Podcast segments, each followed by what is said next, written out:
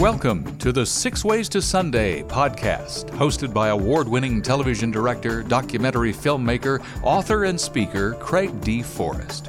Join Craig for the next few minutes as he interviews leaders, artists, and creatives about trends and insights shaping our digital world and faith-based media. This podcast is produced and brought to you by Matchstick Media International. Now, here's Craig. Really enjoying conversation with Michael Seibel. Hope you heard last time. Let's jump back into the conversation this time. I had a, a great treat a few years ago to teach uh, at Pepperdine in their uh, T V program.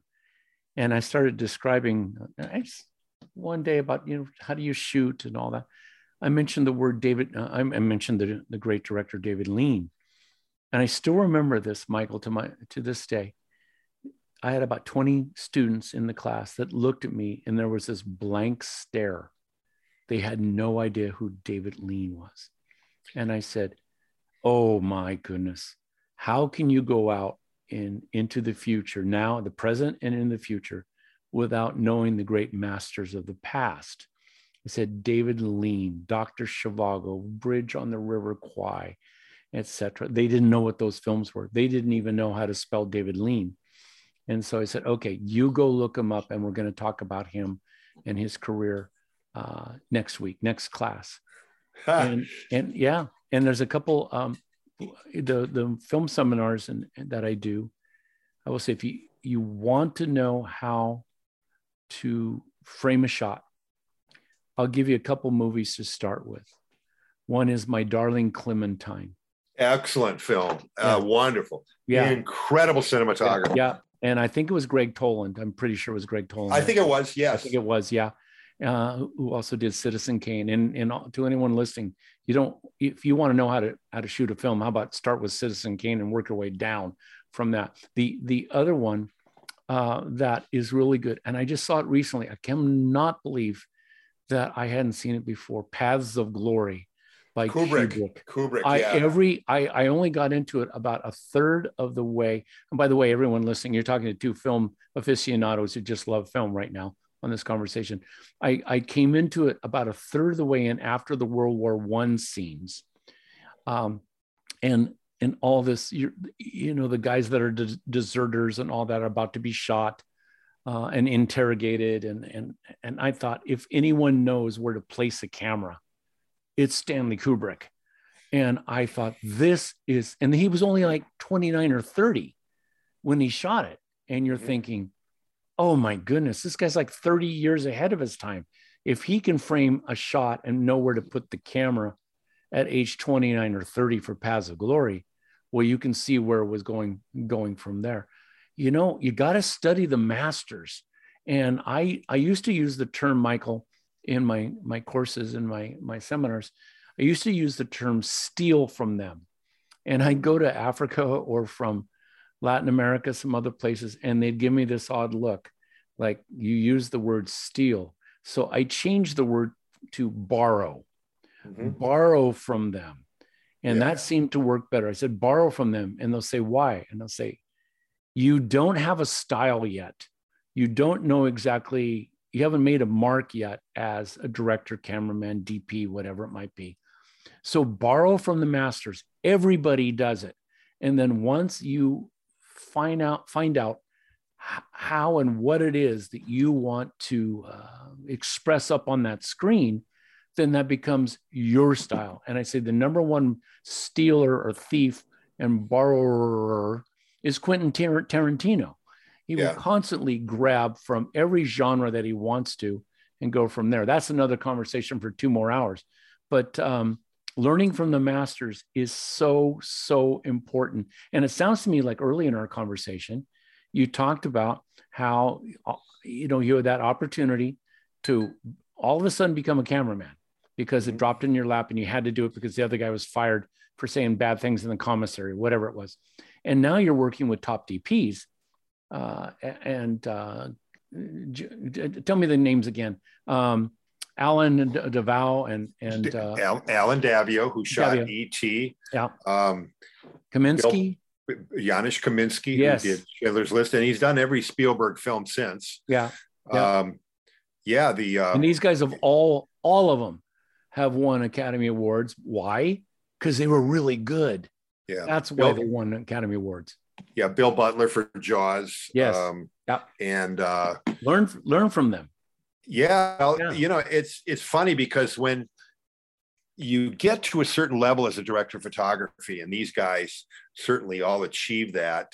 Dean Cundey, I've worked with, who did, you know, the Back to the Futures and so forth. The, you, these guys um, have it in their contracts that they have final say over all the images, the quality and all that. And uh, because if their name's going on it, they do not want, you know, some insert shot or some shoddy, you know, merchandise, you know, coming in. And so um, that that's uh, working with them, not only working with them, but emulating them. And um, yeah, uh, you can see you that. Know, I, I didn't, I didn't know that was something that would be in a contract, but uh, when you reach that level, uh, completely, uh, Michael Ballhaus, uh, phenomenal, yeah. phenomenal. Still one of my, my favorite films is Dirty Rotten Scoundrels. And uh, I just I just love that uh, that film, and still makes me laugh thirty some years later. And uh, such, he, and he shot that. And one of the great things, to anyone's listening, uh, maybe you don't get it as much uh, now, but in the days of D V D, you could listen to the secondary, uh, the director's comments and such, and you can learn a lot if you can get a hold of the D V D uh, as. You listen to that as you go through the film, as how they made it, what the approach was, difficulties they might have had, and all of that. And take notes. Just take notes from that. We're talking to Michael Seibel, feature film director, who's had a long, really great career, both in the secular film industry and documentaries. We didn't even get to documentaries on Ernie Zamperini or on Charles Colson. Maybe we come back for that some other, other times. Great, great subjects for documentaries, but Michael's had a long, long career. You know, to the young people that are coming up, that are listening, what what couple of pieces of advice would you say to aspiring creatives, Michael? What what would you say to them to for them to consider? Well, the it's different than what I would have said twenty years ago. Um, you know, you got to get out to Hollywood, you got to get into an apartment and share it with some people and, you know, dream together and, you know, all that. And now with the uh, advent, obviously, of digital photography, being able to finish a film fairly decently, almost any geographic area, uh, color grading, uh, mixing and, and, and all of that. Uh, I, I say, you know, however you possibly can, be on as many film sets as you possibly can, and uh, do as many of the crew positions as you can, and um, learn and talk to other people, hang out with them at night, uh, just, uh, but mainly make a movie, make a movie. If it's a, if it's a short film uh, to show your talent, fine, but always have a full length script or a way to, that, that if you wanna make something a much more ambitious, and do that, and you don't have to go starve and end up in Hollywood. I mean, there, there's nothing wrong with that still, that approach, but you can, you know, all over the place, uh, people are making movies left and right. Um, and uh, I, I would say that if you're going to have some real tough times, uh, there's going to be some uh, heartbreak. Uh, there's going to be, um, you know, uh, times when things just don't seem to be working out at all. And uh, I uh, just have a good, solid support system, have a very strong personal faith, uh, and uh, be, be willing to take a couple of setbacks. And um, yesterday, my son and I played in a golf tournament, and we lost by one putt at oh the my. end. At the eighteenth hole. And um, I said to my son, let's come back and get them next year. I, when we got these guys' number, we got them right where we want them. And he was, uh, he couldn't understand the meaning of failure and, um, uh, and how it actually, a failure can teach you more than uh, a success in in in a, in a number of cases. So um, uh, that that that's kind of a brief, uh, encouraging word, I would hope. No, that's good advice. Yeah, and uh, I've I've had other people say, you know, even in your spare time or, or or such, if you hear there's a film happening or a project happening, if you can possibly do it, volunteer. Yeah, and and you can learn from volunteering. And there are times that if you have a good attitude, and you, nobody likes complainers, nobody, uh, but you have a great attitude, you work hard, you show up on time or even early and leave late, that you will prove you have a work ethic. And who knows, you, the next thing that happens, you get a call, hey, now we got something going uh, the third Thursday of the month, and you get a call like, are you available? Sure. You, yeah. you would be, you would not be surprised how often people that are reliable, good attitudes, bright, uh, who listen more than they talk, can really succeed in whatever industry, especially film, T V, and even commercials, which pay well. I, I should add that I just did a film in cooperation with the cinema department at Liberty University in um, Virginia. And these students were so well taught and so well trained that within a day, they were up to speed in a lot of crew positions um, that they weren't, uh, the, they weren't the director of photography or the sound man, you know, that type of thing. But they did a lot of support in all of the other departments, including camera. And um, they were amazing and wonderful. And so about two weeks into the show, somebody yelled something and they all switched positions and took on another position. And uh, it took about a day for them to get up to speed. And we were going at it again. And um, uh, were you surprised at that? No, I've actually had several uh Uh, what would you call them? Um, not apprentices, but you know, um, understudies and and and people over the years uh, that you, you know, that within a day or two got up to speed. Even even people in high school, uh, if they're very uh, focused, uh, and and and by that I mean not on your phone, but on the task at hand, you uh, you know, you'll you'll do well and you'll develop a very good reputation. And if it comes down to between uh, me picking someone who's highly recommended and someone who's never done it, I'm going to take the highly recommended person and uh, and do it that way. I do have one quick story about. Sure.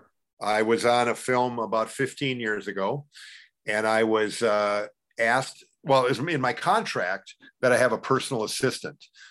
Now, personal assistant is not always next to me. Doesn't sound as glamorous as it should be. Uh, they, they might have to pick up my dry cleaning. They might have to go get me a pizza at night or whatever. And, uh, uh, you know, make sure the car's full of gas uh, if we don't have Teamsters and the usual stuff. And uh, three students or advanced out of school students, but young, younger uh, in the younger spectrum between say twenty and twenty-five came, came in. Um, they were all different uh, sex, uh, uh, ethnicities, you name it. And uh, they, they all interviewed well, and they all could probably have done a good job. So the next day, the production manager said to me, who are you going to hire? I go, you know, I haven't made up my mind yet. And he goes, no, I, I want you to hire somebody right now. I said, well, I'll, I'll let you know in ten minutes. And he, he, he threw an envelope on my desk. And I said, what's this? And he goes, it's a thank you note from one of them. And I go, we'll hire that one. There you go. Boom. Very simple, you, you know? Yeah. Oh, that so, makes, that makes perfect sense, because absolutely. It, it was someone that had the courtesy uh, to, to write and say, thank you, and wrote a card. Yeah. And uh, that makes complete sense. Completely get it. And I'm yep. sure that person worked out fine. Absolutely. Would use them. I would use her again in a heartbeat. There you go. Thank you, uh, Michael Seibel. This has been wonderful. We've gone almost an hour for the full conversation, and this will be cut up into three episodes. But Michael, it's been a treat. I've been wanting to talk with you for quite some time, and I'm glad a, a mutual friend was able to set it up. And uh, maybe we can have you on in the future, and sure. we'll pick up where we left off. Thank you so much. Everyone go out and buy a copy of The Mulligan. There you go. Right now. Yeah. That's or, good. Or stream it. As Absolutely. Soon as, it, as soon as it comes on, stream it or go to the theater. Uh, it's already done. It's already done. By the time you hear this podcast, it's out of the theaters, but it is ready for you to watch it at home uh, or in any way you want right now. And you won't have to ask as an audience who Pat Boone is anymore. You'll be able to see him up on the screen. He'll be the old guy that still looks like he has a young face. There you go. He's fantastic. Yep. Good. Thank you. All right. Thank you, Craig. You've been listening to the Six Ways to Sunday podcast with Craig D. Forrest, brought to you by Matchstick Media International, dedicated to excellence in media through inspiration, vision, and education. To learn more, visit us on the web at matchstick media dot org. That's matchstick media dot org. Your generous donations, large or small, help defray costs for producing this creative podcast. Thanks for listening and subscribing.